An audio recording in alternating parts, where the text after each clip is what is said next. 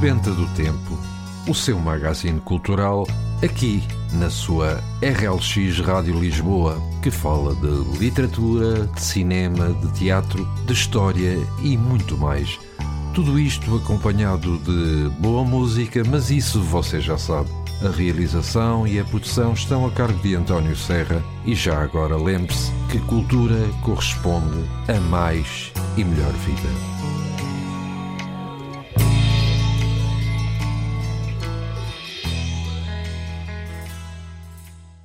Então, muito bom dia para si que nos escuta. O meu nome é António Serra e hoje vou estar consigo num especial Sebenta do Tempo aqui na sua RLX Rádio Lisboa. E já estamos em vésperas de mais um fim de semana, por isso, votos de uma ótima sexta-feira. Hoje trago-lhe um convidado, o escritor Felipe Santos com quem iremos ter uma pequena entrevista acerca da sua obra Aves, com a chancela da Emporium Editora. Mas antes de avançarmos para a entrevista, vamos ficar com um tema musical Cata Vento da Sé, na voz de António Zambujo.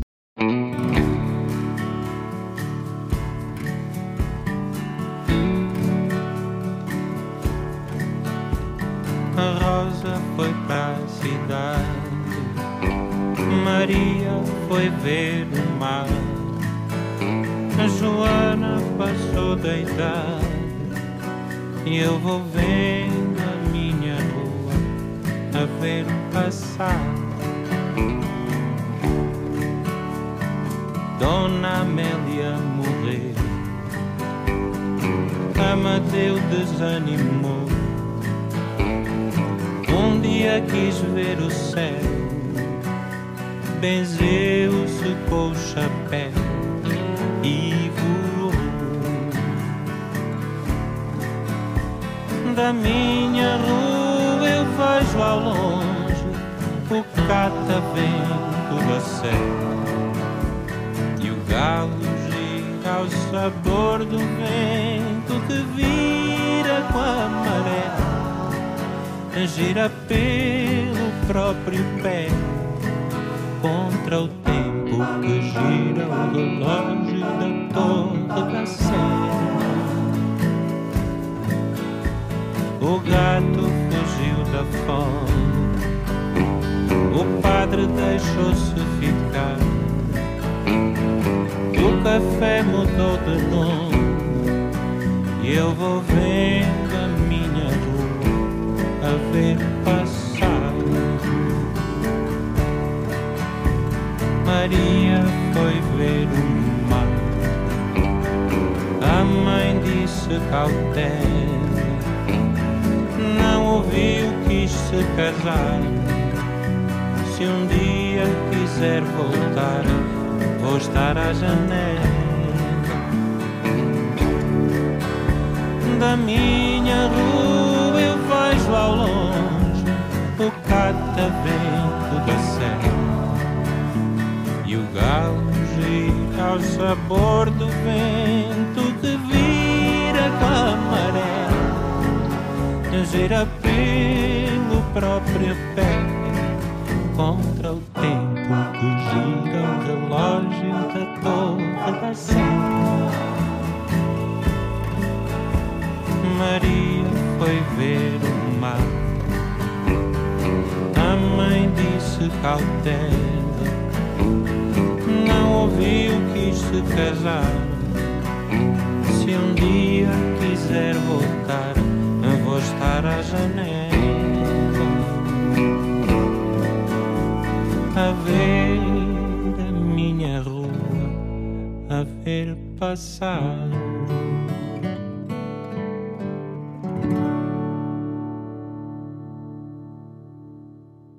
Tal como falamos no início do nosso programa, Hoje temos um convidado, o escritor Felipe Santos, ao qual desde já agradeço a presença aos microfones da RLX Rádio Lisboa para conversarmos um pouco acerca de si e da sua obra. Mas antes de avançarmos para a entrevista propriamente dita, convém fazermos uma pequena apresentação biográfica do autor para os nossos ouvintes. Assim, Felipe Santos é natural de Viseu e tem atualmente 31 anos. Reside há 20 anos em Leiria, é licenciado em Design Gráfico e Multimédia e um apaixonado por arte, viagens, livros e gastronomia.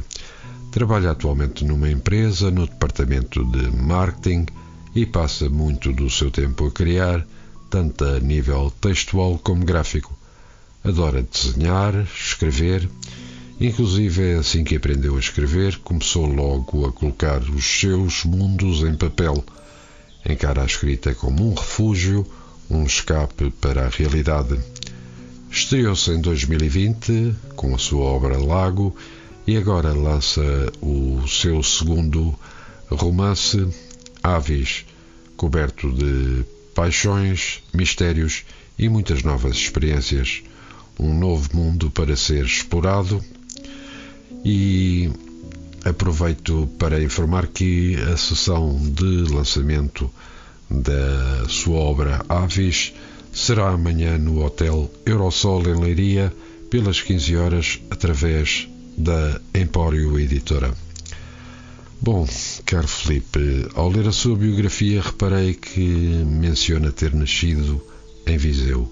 Recorda-se da sua infância uh, vivida aí, nessa cidade da Beira? Antes de mais, bom dia e obrigado por me receber aqui. Uh, sim, recordo-me da minha infância em Viseu. Uh, recordo, eu vivi em Viseu até aos meus 9 anos, mas recordo-me bastante bem, porque penso que. Hum, todo o trajeto que eu tive desde que eu me lembro, vá até aos 9 anos, foi um trajeto importante e que me, que me facilitou um bocadinho, vá, que, que me fundou um bocadinho como eu sou hoje. Uhum. Uh, a sua instrução primária foi feita lá? A minha instrução primária foi feita toda em Viseu, sim. Depois vim para Leiria aos 9 anos e comecei o ciclo e por aí adiante aqui em Leiria. Certo, uh, sente que muitas amizades ficaram por lá. Assim, para ser sincero, não, não é que eu tenho. Como é que eu vou explicar isto? Eu na primária, eu em cada ano que tive, tive numa escola diferente. Então não. Digamos que eu tive amizades, mas não tive amizades muito prolongadas. Então não perdi amizades muito grandes da primária, digamos assim. Eu vim para a Leiria e. Em Leiria criei novas amizades, sim, mais. com mais. mais consistentes mais consistentes, mas em, em Viseu penso que não, foram, eram amizades de brincadeira e depois foram-se perdendo, foram-se ganhando e só se fortaleceu as de Leiria, sim, sem dúvida. Sendo que continua a ter familiares em Viseu.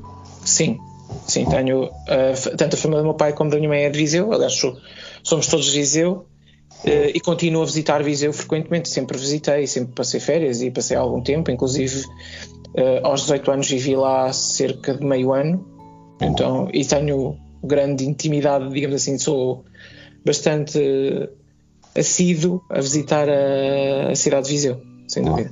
Terra do Viriato, não é? Exatamente. E dos Viriatos, também um bom bolo. Gosta de ler, presumo. Existiram na sua infância e adolescência livros em casa que tivessem despertado o seu gosto pela leitura e, consequentemente, pela escrita? Uh, sim, uh, assim, eu, eu quando era mais, assim, eu aprendi só a ler por volta do primeiro, final do primeiro ano, segundo ano, vá, ler muito mal, ler muito mal ainda, muito raso, mas uh, lembro-me de ter, ter tido sempre livros e de ter, de estar dentro desse mundo, muito mais se calhar pela parte gráfica e artística, porque também não tinha meios de ler, mas quando comecei a ler, eu lembro-me que a minha mãe até inclusive me de comprar alguns livros de, de contos, na altura da Disney, que eram uns livros que vinham, penso que era semanalmente ou mensalmente, um, e eu começar a aprender a ler, digamos assim, por, por, assim dizer, por aí. Depois, mais tarde, comecei a ler contos de Grimm, contos de Hans Christian Andersen, desde aqueles livrinhos dos 365 dias e ler um conto por dia. E depois aí passou aquelas enciclopédias infantis e por aí foi andando até que eu comecei a. Aos, aí já mais tarde, por volta dos 10 anos, comecei a entrar em literatura mais. digamos, mais séria, mais. mais não pesada, mas mais, mais madura, digamos assim, e mais extensa. Uh, mas sim, foi mais por nesse. Foi assim que começou, digamos assim. O seu gosto pela escrita, que presumo nasceu em si muito cedo, foi consequência do ambiente familiar ou foi fomentado por eh, algum professor ou professora que tivesse tido? Uh, é assim, uh, eu desde pequeno que hum, assim, eu vivi muito tempo sozinho, desde pequenino, pronto, até por volta dos 5 anos, porque eu entrei na escola aos 5 anos, porque eu faço parte daquela geração que quem nascia a partir de novembro para a frente tinha que entrar mais cedo para a escola. E eu, como nasci já a final de dezembro, nasci, uh, entrei na escola aos 5 anos. Então eu até aos 5 anos vivi muito afastado do que quer que fosse de crianças. Eu não, não tinha muita criança no, no sítio onde eu vivia, vivia numa aldeia onde não havia quase criança nenhuma, e as que havia eram muito mais velhas, uh, então não havia grande brincadeira. Que, acontece é que eu acabei por me resguardar muito num mundo só meu. Criava muitas histórias, obviamente que não eram escritas porque não sabia fazer, mas criava ali um mundo em volta dos meus brinquedos, das, minha, das folhas, das, das pedras, de tudo que eu apanhava, criava ali um mundo, uma história. Uh, obviamente que isso depois perdurou nas brincadeiras e nas pequenas coisas que escrevia, mas mais tarde, por volta dos 13 anos, eu concorri num concurso da escola um conto de Natal e ganhei. E houve uma professora, professora de português, inclusive, que chegou ao pé de mim e disse: Olha, tu tens, tens jeito, tens criatividade, tens capacidades, agora tens que lapidar e tens que uh, treinar a parte da escrita porque eu acho que tens capacidades um dia para conseguires fazer algo. Uh, o facto é que eu não digamos que eu treinei bastante, mas era para mim, sempre foi para mim, nunca foi para com a intenção de ou com a intenção de um dia lançar ou de mostrar, foi para mim. Mais tarde é que eu pensei porque não. Mas, eh, portanto, durante essas primeiras eh, fases da sua escrita, Chegou a ter algum blog ou algum sítio onde partilhar o que escrevia? Então, eu tive um blog, sim. Tive, aliás, eu tive alguns blogs, tenho até mais recentemente, recentemente, mais ou menos, uh, onde eu partilhei pensamentos, onde partilhei poesia, etc. Mas foi tudo a nível anonimato, nunca, nunca dei a cara. Uh, Lembro-me que aos 16 eh, anos, 15 a 16 anos, eu tive um blog, na altura o MySpace, uh, penso que era MySpace, onde eu partilhava. Todos os, todas as semanas escrevia um capítulo de uma história e, à base de, de romance barra fantasia, também se calhar um bocadinho dentro do estilo que eu atualmente já escrevo um bocadinho e todos, todas as semanas eu partilhava um, um capítulo eventualmente depois aconteceu algo muito engraçado, porque na altura era, foi, eu vi, foi uma geração dos blogs. Uh, muita gente lia blogs e eu quando passei para o secundário lembro-me dos primeiros amigos, daquele primeiro grupo de amigos que eu tive, todos eles liam blogs e houve uma amiga em, em específico que hum, seguia muitos blogs e que ela falou-me de um blog incrível que ela conhecia, de uma história que ela estava ansiosa porque chegasse sexta-feira para pôr um capítulo, porque ela estava a seguir a história e mostrou uma história e quando eu vi a história era a minha história. Então aquilo foi um, uma festinha no ego, como é óbvio, e, e foi ótimo. Né? Foi uma coincidência boa e foi, foi incrível. E, e deu-me um bocadinho, digamos assim, de de combustível empurrão para, para eu escrever mais. Obviamente que depois a história e o blog foram esquecidos, com o tempo também, porque também estava naquela fase também um bocadinho de descobrir aquilo que eu queria para mim a nível profissional e eu nunca pus a escrita como prioridade. Então acabei por desistir um bocadinho do blog durante uns tempos e eventualmente ficou esquecido. Quero, Felipe, eh, reparei igualmente na sua biografia que escreveu uma obra de fantasia aos 21 anos tende a acabar por perder todo o fecheiro num erro com o local onde estava guardado no computador e desanimou. Acha que foi um pontapé que levou e o fez ficar zangado com a escrita. Odiava tudo o que fosse escrever, ficou chateado e achou até que aquilo tinha sido um sinal para parar de vez.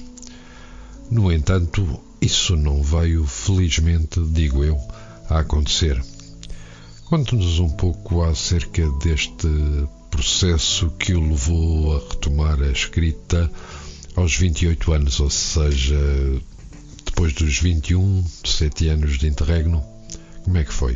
Uh, sim. Uh, então, aquilo foi uma situação. Uh, eu, nos 20, 21 anos, tive um problema de saúde. Eu fiquei, na altura, internado e depois tive um tempo, vá, digamos assim, de baixa em casa. E, e a escrita foi um grande aliado. eu escrevi muito e aproveitei na altura para escrever imenso. E escrevi um livro inteiro, bastante, até bastante grande, de, de, aventura e fantasia. Se calhar hoje em dia olho para o livro e se calhar já não faz muito o meu género, já se calhar não, nunca editaria, se calhar não tem fundamento e eventualmente até aconteceu aquilo que aconteceu por uma razão. Uh, eu até penso que sim. Mas eu depois guardei, eu guardava os, o fecheiro numa, num disco externo e o disco externo aos 21 anos, quando numa viagem para a universidade, acabei por eh, descobrir que o, que o disco externo tinha um erro. Quando levei a um, a um, na altura, um gabinete de informática, que eles foram tratar da informação, descobriram que tudo o que estava no disco, que era imensa coisa, tinha sido resguardado, tinha, salvo, tinha sido salvo, menos o fecheiro do livro, coincidentemente. Eu fiquei zangado com a vida, com o universo, com tudo, e eu pus na minha cabeça: bem, isto é um sinal divino que eu não devo escrever de todo, então vou desistir de escrever, nem vou mexer mais nisto. Aliás, eu tenho a única coisa que eles me conseguiram salvar, que eu até inclusive tive a ver há pouco tempo, foi só um trechozinho do primeiro capítulo. Parece que até foi uma cuspidela mesmo destino na minha cara. Foi uh, eu dou-te de volta, mas só te dou mesmo um trechozinho, só um gostozinho do, que tu tinhas. Uh, depois, mais tarde, desisti, Eventualmente o tempo passou, desisti completamente de escrever, eu nem sequer pensava em tocar na escrita, lia. Uh, pois aos 28 anos, quando fiz uma viagem à Escócia, eu decidi, ok, eu quero escrever algo baseado na minha vivência, em todo o meu processo e toda a minha viagem, na vivência que estou a ter, e quero que tenha estas características, quero algo maduro, não quero algo com fantasia, nem aventura, nem nada do género, quero algo mais maduro, com a minha essência, mas quero algo maduro e que tenha estas características específicas, que no caso foi o facto das personagens principais não terem identidade, não haver espaço nem local na história, e queria que fosse aquele mistério, que aquela maturidade. Por isso é que eu digo, se calhar não foi uma perda eh, em vão. Acho que se perdeu algo para se ganhar outras coisas, e penso que provavelmente se eu tivesse levado aquele livro avante, eu não o teria lançado, ou se calhar se tivesse lançado não teria este, as obras que tenho hoje. Costuma-se muitas vezes dizer que nada é por acaso. Entretanto, em janeiro de 2020 surge a obra Lago com a chancela da Empório. Trata-se de um romance, como pudemos constatar através da sinopse do mesmo, histórias que veladamente se adivinha repetirem-se o leitor é envolvido num enredo inteligente e estimulante, revelando Felipe Santos um talento especial para construir um universo fantástico, uma atmosfera sugestiva, gerar suspense e expectativa para finalmente criar um desfecho inesperado. Esta sua obra teve a ver com a sua viagem que nós já mencionámos atrás, que foi feita à Escócia. Uh, eu na viagem assim, eu, eu, nem fui na viagem com a intenção de apanhar inspiração nem nada do género, foi mesmo para me divertir e para descobrir. Eventualmente, o, o ambiente da Escócia, porque é um ambiente um bocadinho, um bocadinho não, um bocadão etérico e mágico e tem aquele tudo, cultura, o próprio o próprio cenário do próprio, da própria Escócia remete muito àquela. inspira, vá, digamos assim. Uh, inevitavelmente inspira. E e eu na altura lembro-me que aquilo tem imensos lagos. Eu visitei mais lagos, acho que visitei mais lagos do que visitei monumentos. E, e eu lembro-me na altura que eu numa viagem até estava na brincadeira a querer escrever. E assim, olha, vou escrever, vou escrever sobre uma quinta de courgettes. E foi assim uma situação assim sólida, aquilo na brincadeira. E depois pensei, pus, uh, pus o pensamento mais fixo na cabeça e pensei, não, se calhar eu quero escrever realmente e quero, mas quero escrever algo diferente quero escrever algo que tenha uma personalidade, que foi aquelas características que eu já mencionei antes, o facto de, na, das personagens principais não terem identidade, não, não ter espaço nem local. Eu queria que tivesse aquelas características, aquela personalidade única da obra e queria que fosse mais maduro e que não fosse tão complexo. Queria que fosse mais simples e queria que fosse com aquele cheiro, vá, entre aspas, aquele aroma da Escócia. Então comecei logo a ter várias ideias, comecei logo a apontar num caderninho que eu levo sempre comigo para desenhar e eu comecei a usar o caderno de desenho basicamente para pôr ideias escritas daquilo que eu ia assimilando. Uh, eventualmente depois peguei em tudo que trouxe da Escócia, quando cheguei a Portugal comecei a pôr tudo em prática e comecei a criar o lago. E foi assim, ele desceu muito, muito, muito facilmente. Foi uma, um livro que não precisava pensar sequer. E eu penso que foi aquele momento em que eu desbloqueei aquele bloqueio que eu queria aos 21 anos, com a perda do, daquela outra obra, suposta outra obra. Um, aos 28 anos desbloqueei aquele bloqueio e começou a descer, a descer informação e foi fácil, foi tão fluido, foi, foi tão natural que escrevi rápido e, e, e foi diferente, foi uma experiência diferente. É referido igualmente na sua biografia que é também um grande amante de poesia, inclusive é que escreve para relaxar e desabafar muitas coisas e que espera um dia lançar uma obra em poesia. Ou seja, a poesia é para si o seu eu mais liberto das amarras da prosa? Uh, sim, Uh, a poesia, para mim, basicamente, o romance, digamos que é os meus sentimentos mais externos e a poesia é os sentimentos mais internos. Eu acho que no meu cerne, na minha essência, no, no, mais íntimo, no mais íntimo daquilo que eu sou, eu sou poesia. Não sou aquilo que escrevo em termos de romance. Acho que o romance é muito leviano daquilo que eu sou. É uma camada mais externa. E, enquanto a poesia é mais aquilo que realmente eu transpareço, aquilo que eu sinto, aquilo que eu que eu sou, pronto, é, é, isso basicamente. Mas sim, um dia gostava de lançar. Eu, eu escrevo, mas escrevo muito para mim, então, para mim, para, para a minha autoapreciação. Tenho algum, ainda algum complexo em mostrar aquilo que escrevo a nível de, de poesia, porque sinto, de certo modo, que é muito íntimo, muito pessoal e tenho às vezes algum receio de mostrar ou alguma algum receio de mostrar fragilidade. Digamos que os poemas para mim são muito lá está, são cordões muito frágeis de, do meu ser, então é aquele receio de mostrar algo que é meu, mesmo de cá dentro. Não impedindo, atenção, que as obras de romances que eu tenho, os romances que eu tenho escrito, tanto lá como Aves, têm muito também daquilo que eu sou, mas não tão direto, digamos assim. Felipe, para além da escrita e da leitura, quais são os seus outros hobbies preferidos? Já mencionou atrás que gosta de desenhar. De desenhar ou cozinhar? Desenhar, desenhar. A culinária também já lá vamos falar disso mais à frente. ok. Então, no caso dos desenhos, uh, eu desenho, pronto, faz parte do meu, do meu dia a dia. Eu trabalho com design e marketing, então eu desenho imenso por dia. Desenho para mim, desenho para, para a empresa. Obviamente que a nível empresarial, profissional, é um desenho mais, se calhar mais, não diria técnico, mas mais específico, mais não tão, mais direcionado, não tão expansivo, não tão criativo, digamos assim, a nível de fazer o que eu quero, vá. Há sempre limites. Uh, mas também desenho tenho sempre tendência a gostar de explorar tudo que seja material, por exemplo, desenhar lápis de cor, desenhar aguarela, desenhar acrílico, desenhar a óleo. Gosto de, de, explorar e gosto de desenhar para mim e ter o meu caderno. E é como, exatamente como se fosse, se calhar, isto se calhar, será injusto ou se calhar um bocadinho estúpido, se calhar, eh, estar a comparar, mas há pessoas que se calhar tiram um tempinho, por exemplo, para fazer uma caminhada e que se calhar também deveria fazer, Uh, e eu tiro um tempinho para desenhar, digamos assim. Eu gosto de ter sempre um ritual, pelo menos por dia, para treinar um bocadinho o músculo da mão e da criatividade e do, e do desenho. Também caminho às vezes, atenção. Mas, se calhar não caminho tanto como devia, mas também caminho às vezes. Falamos há pouco atrás que também gosta de gastronomia. A gastronomia tornou-se um hobby, gosta de confeccionar pratos, é isso?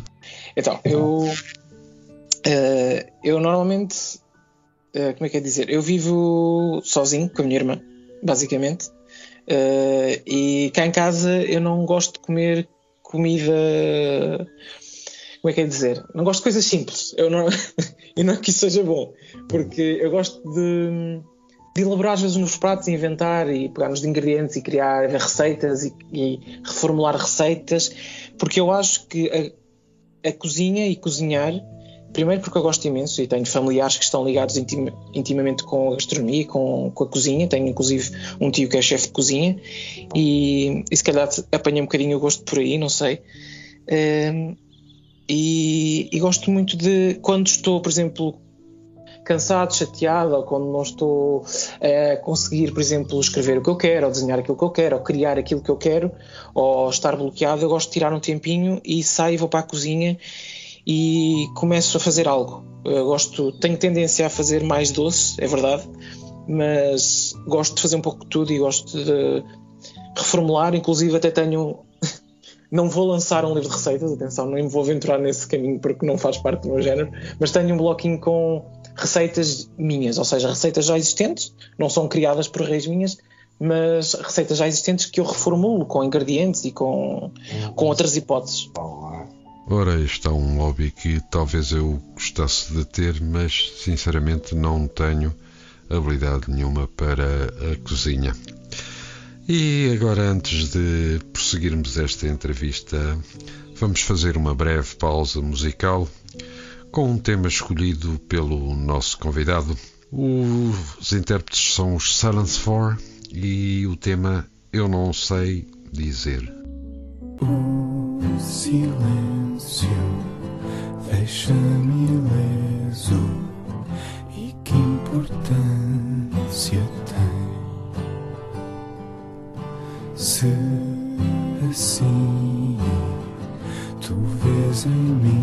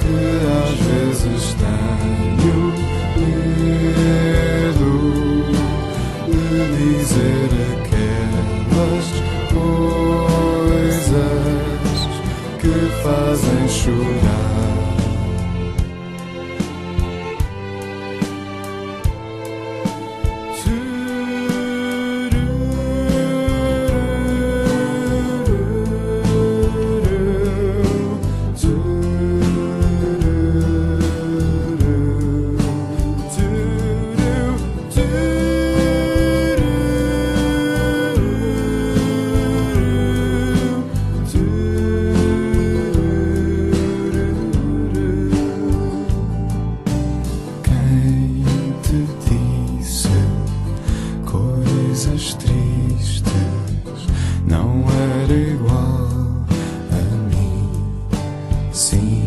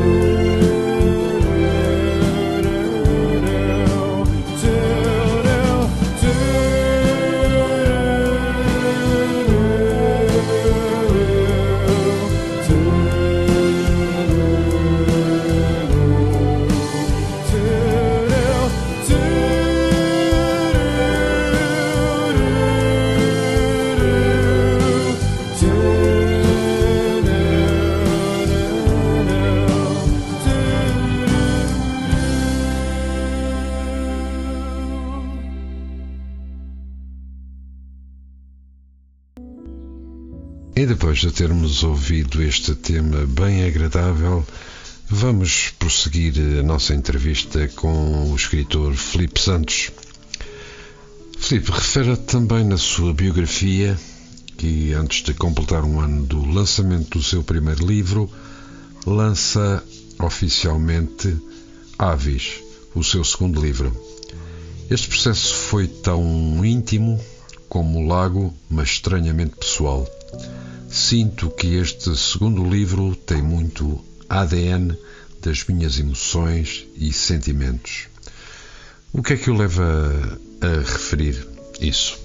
O segundo livro, é assim, o lago tinha muito uh, da parte.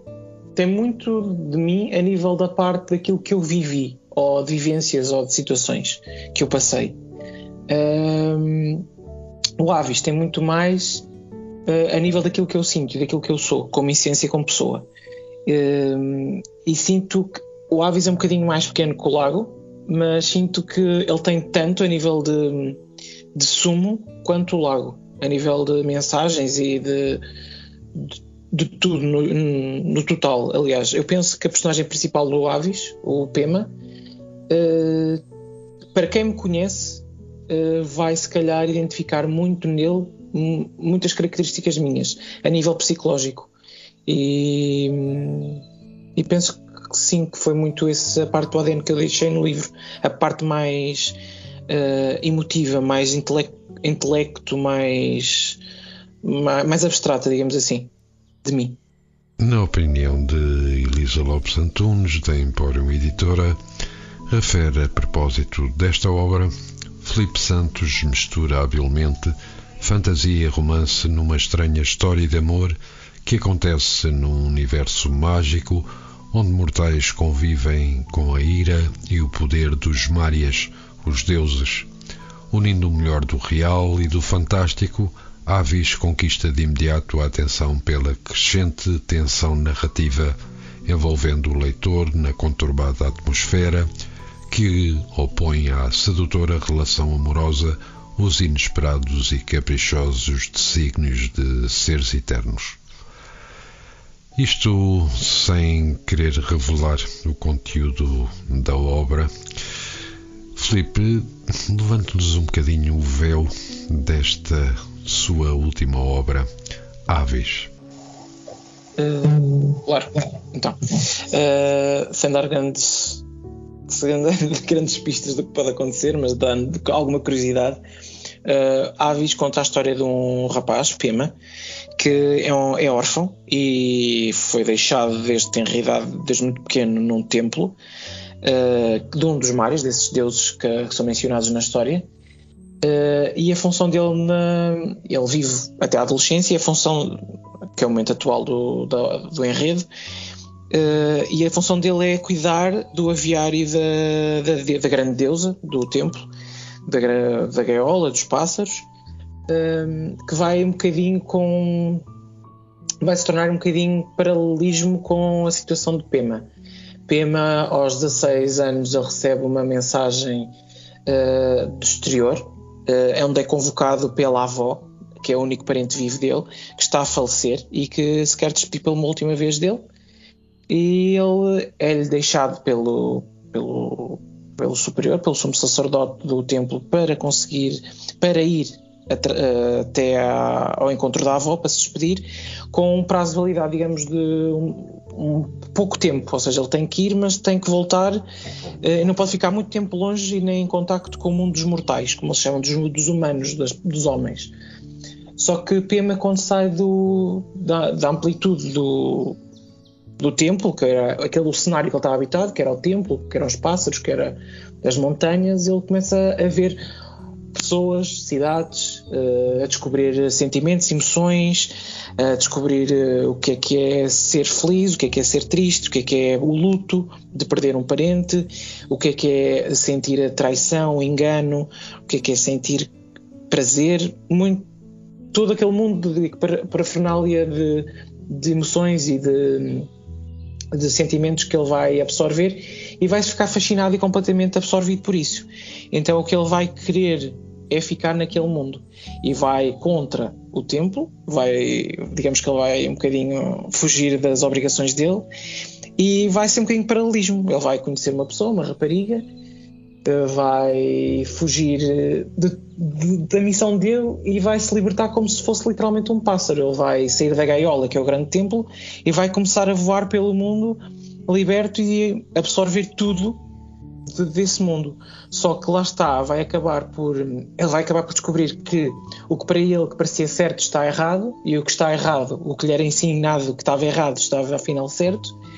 E que depois, no final de contas, até pode nem ser bem assim. Que se calhar nem existe nem certo nem errado na história, no final de contas. E pronto. Mas também não vou dar mais, que senão depois estão a dar muito spoiler. Se calhar as pessoas ficam a saber, as pessoas ficam a saber mais. Mas, mas sim. Em relação à sua primeira obra já publicada, qual foi, por assim dizer, o feedback que teve eh, por parte dos editores e também eh, dos leitores em relação a esta obra? Uh, então, da parte do Lago, uh, o Lago teve uma ótima recepção. Uh, foi um livro que foi muito acarinhado. Aliás, não é por ser o meu primeiro livro, é, é, quase como se fosse um primeiro filho, mas eu tenho um carinho especial por ele. E, e sei que as pessoas, ao ler e ao feedback que me deram, tive um ótimo feedback. foi muito, muito bem apreciado e o Avis também está a ter o mesmo caminho. Hum, teve, lá está, se calhar o facto de ter lançado muito próximo um do outro também fez com que o Avis ainda, o lago ainda estava a ter muito hum, muita percussão quando o Avis apareceu, então se calhar o Avis ficou um bocadinho mais ali entre a sombra, mas teve uh, igualmente boa repercussão e boa, boa opinião acerca do mesmo. E sim, o lago, para mim, eu acho que eu não estava à espera que o lago tivesse tanto ênfase como, como teve. Porque eu hoje em dia sei que quando falam no meu nome, a nível literário, eh, as pessoas referem logo o lago. Quando falam do lago e Filipe Santos, há ali uma associação de um para o outro. E isso, obviamente, me deixa orgulhoso e me deixa feliz. Em relação a esta obra, Aves, ela já foi publicada, no entanto, será amanhã que vai ter a sua apresentação oficial num hotel em Leiria, não é assim? Sim. Uh, devido à situação do Covid, eu não consegui fazer um lançamento, digamos assim, oficial. Fiz alguns lançamentos a nível digital. E, e sim, amanhã vai ser lançado oficialmente, com presencial, a nível presencial e com também uma partilha mais pessoal e as pessoas também poderem estar um bocadinho comigo e poderem receber o, um autógrafo, uma dicatória, também poderem fazer as questões, tanto do lá como do Avis, fazerem as questões que sentirem e que desejarem. E, e sim, vai ser, digamos, o lançamento oficial do Avis. Já, obviamente que muita gente já o tem e já o leu, e, mas pronto, mas fingi que não. Naquilo que escreve, Há, por assim dizer, alguém que tenha sido o seu mentor ou sua referência naquilo que escreve, e estamos a falar de eventualmente de escritores que tenha lido ao longo da vida e que o possam ter estimulado a escrever, não digo igual, eh, mas com influências. Sim, sim. Quer dizer, eh, eu nunca tive assim um escritor específico. Eu gosto de vários. Eu vou lendo e vou absorvendo. E quando vou gostando, vou continuando a ler obras do mesmo escritor. Tenho um escritor cubano, o Ítalo Calvino, que é. Eu acho que lá está, é, está mais perto do mentor e da inspiração, porque sinto que a obra dele, o simbolismo da obra dele vai muito ao encontro ao simbolismo que eu encontro nas, que é encontrado nas minhas obras. Por exemplo, o facto do simbolismo dos nomes, por exemplo, acontece muito no Ave o simbolismo dos nomes, o simbolismo dos locais, no lago também acontece com muita coisa, a nível de locais, de, da lua, do lago, tem muito simbolismo e Italo Calvino uh, utiliza muito isso e eu gosto muito da escrita dele, acho que é simples, tem muito simbolismo. E depois, assim, tenho vários escritores que gosto de ler, eu tenho, por exemplo, Acho a Isabel Stilwell uma escritora a nível nacional que é incrível. Ela consegue fazer uma escrita, pegar na história uh, dita, a história de Portugal e personagens importantes e transformar num romance, ou seja, tornar algo que supostamente para muita gente é aborrecido de estar a ouvir e de estar a aprender e ela ensina-nos história de uma maneira ficcional e cativante.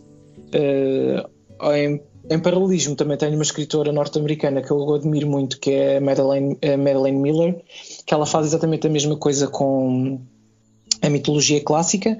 Ela pega em, em divindades, em heróis e em divindades clássicas e um, cria um ambiente de romance e realismo. E, e isso fascina-me, fascina-me o facto de trazer o aspecto divino uh, à carne, à, à, à, mortalidade, mostrar que Uh, um Deus é mortal, sangue, tem sangue, tem sentimentos, pode-se aleijar, pode sofrer, e eu acho isso cativante na escrita da Madeleine Miller.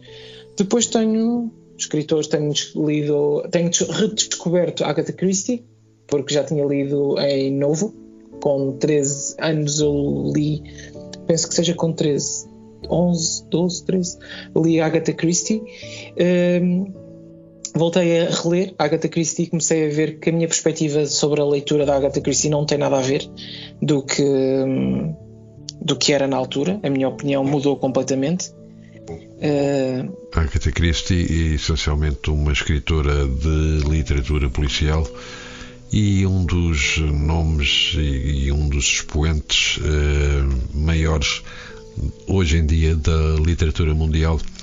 A literatura policial até determinada altura foi considerada uma literatura menor, uh, mas com o tempo viu-se que os seus autores, e muitos deles, contribuíram e de que maneira para o enriquecimento da literatura em geral? Uh, sim, sem dúvida. Eu neste momento estou a ler O Assassinato de Roger, uh, Roger Ackroyd, da Agatha Christie, uh, mas já estive a ler também recentemente O Crime no Nilo, A Morte no Nilo. E atualmente estou a ler José Eduardo Agualusa, Os Vivos e os Outros, também, que está a ser uma experiência completamente oposta, diferente, aliás. Foi um autor que eu descobri. Hum, já tinha, já tinha ouvido, já tinha lido, lido algumas coisas dele, mas estou a descobrir agora um bocadinho mais a fundo e estou a gostar muito do tipo de literatura, de, de escrita e do, do enredo e da maneira como ele desenvolve a história e, e está a ser uma descoberta positiva, muito positiva.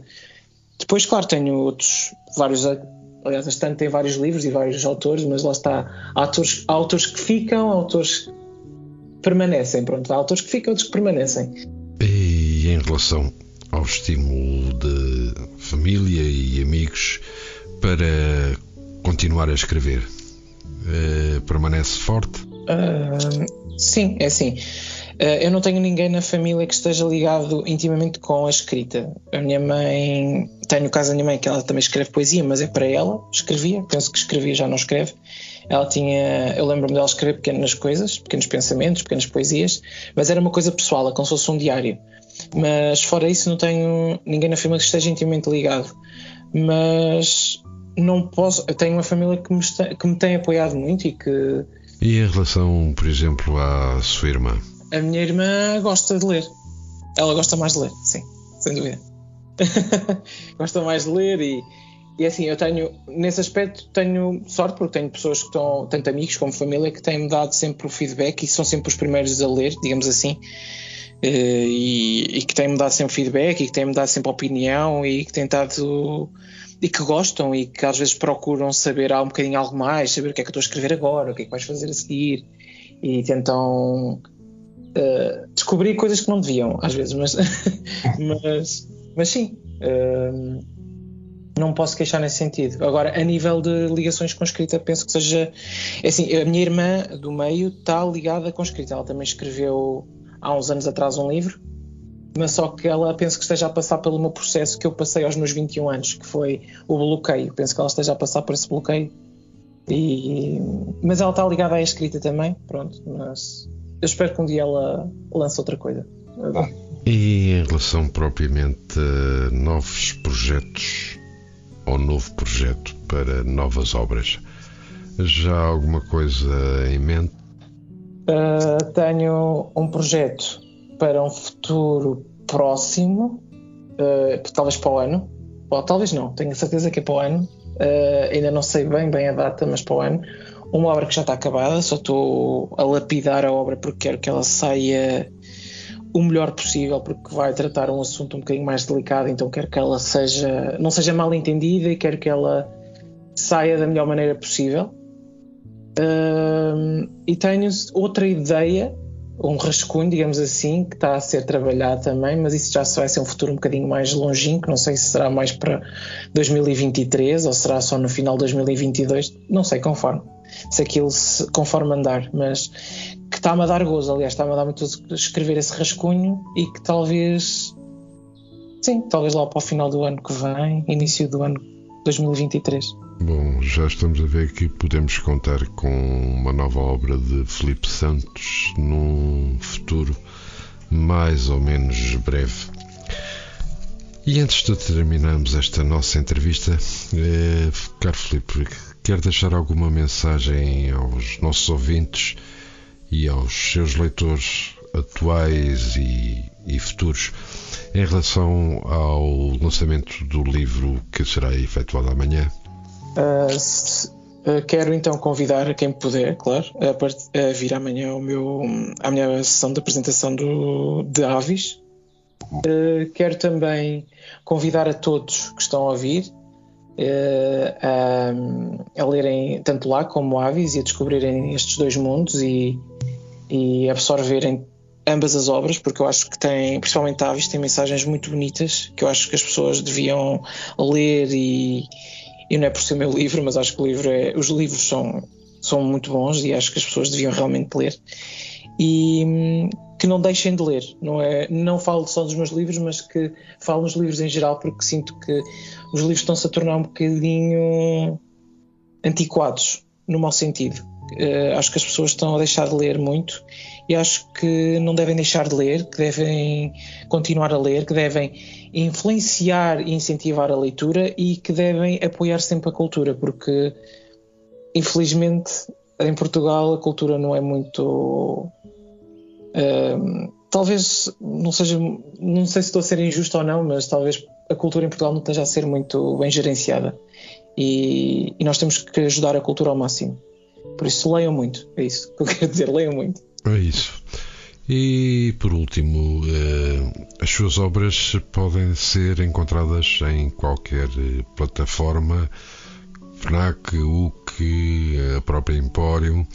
Eh, quer referenciar isso? Tanto Lagos como Avis podem ser encontrados na Empório, no site da Empório, como na UC, na FNAC e na Bertrand. No caso da FNAC e da Bertrand, eventualmente em alguns casos terão que fazer encomenda online uh, ao pedido, na loja também, eles também mandam vir. Uh, também podem comprar uh, o livro através de mim. Podem mandar uma mensagem privada nas minhas redes sociais para. Um, e eu me faço o envio, o envio é gratuito, fazem só o pagamento do livro. E, e têm a benesse que levam um autógrafo e uma dedicatória, no caso. E sendo assim, quais são os endereços para as pessoas entrarem em contato consigo? No caso do Instagram é filipe.santos.escritor. Uh, no caso do Facebook é Filipe Santos Escritor. Uh, e aparece. No caso também de entrarem no Facebook ou no Instagram, tem sempre hiperligação de um lado para o outro, por isso. E também a informação que está num lado está no outro. Podem mandar mensagem privada, tanto num caso como, como no Facebook como no Instagram, que eu vou responder sempre e faço sempre com todo o gosto. Uh, converso e faço o envio do, do livro ou dos livros. Caro Felipe, foi um prazer estar à conversa consigo nesta entrevista que tivemos e agradecer a sua presença aos microfones da RLX Rádio Lisboa e darmos a conhecer mais um autor e mais uma obra. E ao mesmo tempo esperando que, a breve trecho, eh, dentro daquilo que, que é possível, possamos de novo conversar acerca de uma nova obra. E, claro, desejar-lhe todo o sucesso do mundo uh, amanhã e sempre ok, agradeço eu, obrigado e obrigado por esta oportunidade, por estar aqui. E espero que sim, que nos encontremos num futuro mais ou menos breve, com, talvez com um novo livro. E agora, antes de nos despedirmos, deixamo-vos com mais um tema musical, desta vez na voz de Pedra Brunhosa e os Bandemónio, Se Eu Fosse Um Dia, O Teu Olhar.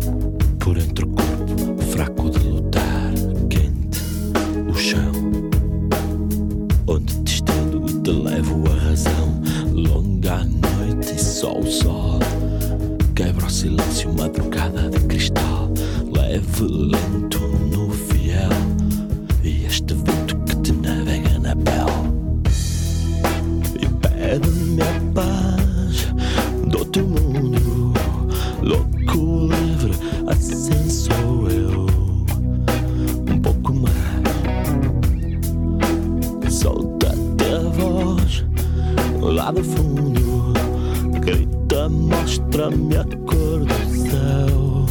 Se eu fosse um dia o teu olhar e tu as minhas mãos também. Se eu fosse um dia o respirar e tu perfume de ninguém. Se eu fosse um dia o teu olhar e tu as minhas mãos também. Se eu fosse um dia o respirar e tu perfume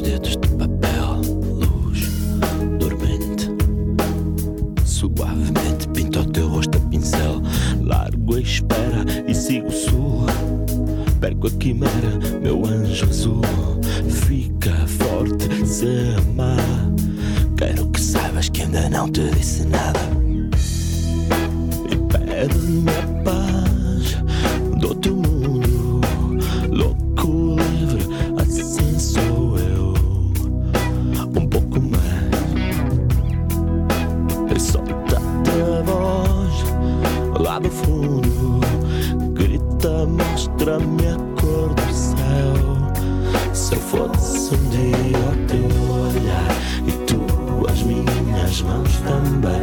Se eu fosse um dia ao respirar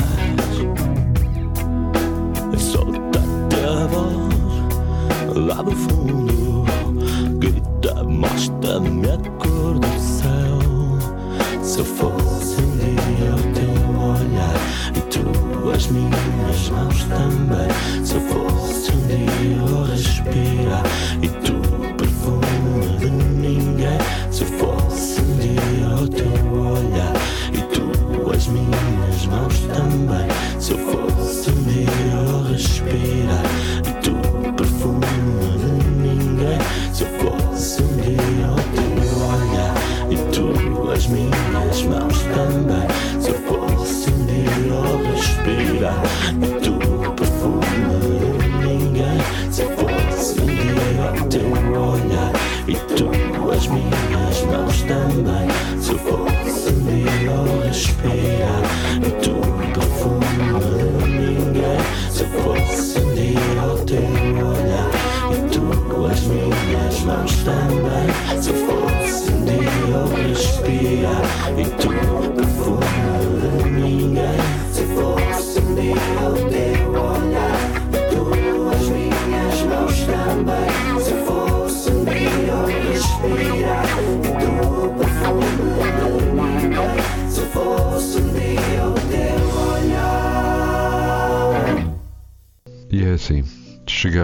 Fim de mais um programa Sebenta do Tempo. Termino desejando-lhe um resto de bom dia e igualmente um ótimo fim de semana. Fiquem bem e cuidem-se. Sebenta do Tempo, o seu magazine cultural, aqui na sua RLX Rádio Lisboa, que fala de literatura, de cinema, de teatro, de história e muito mais. Tudo isto acompanhado de boa música, mas isso você já sabe. A realização e a produção estão a cargo de António Serra e já agora lembre-se que cultura corresponde a mais e melhor vida.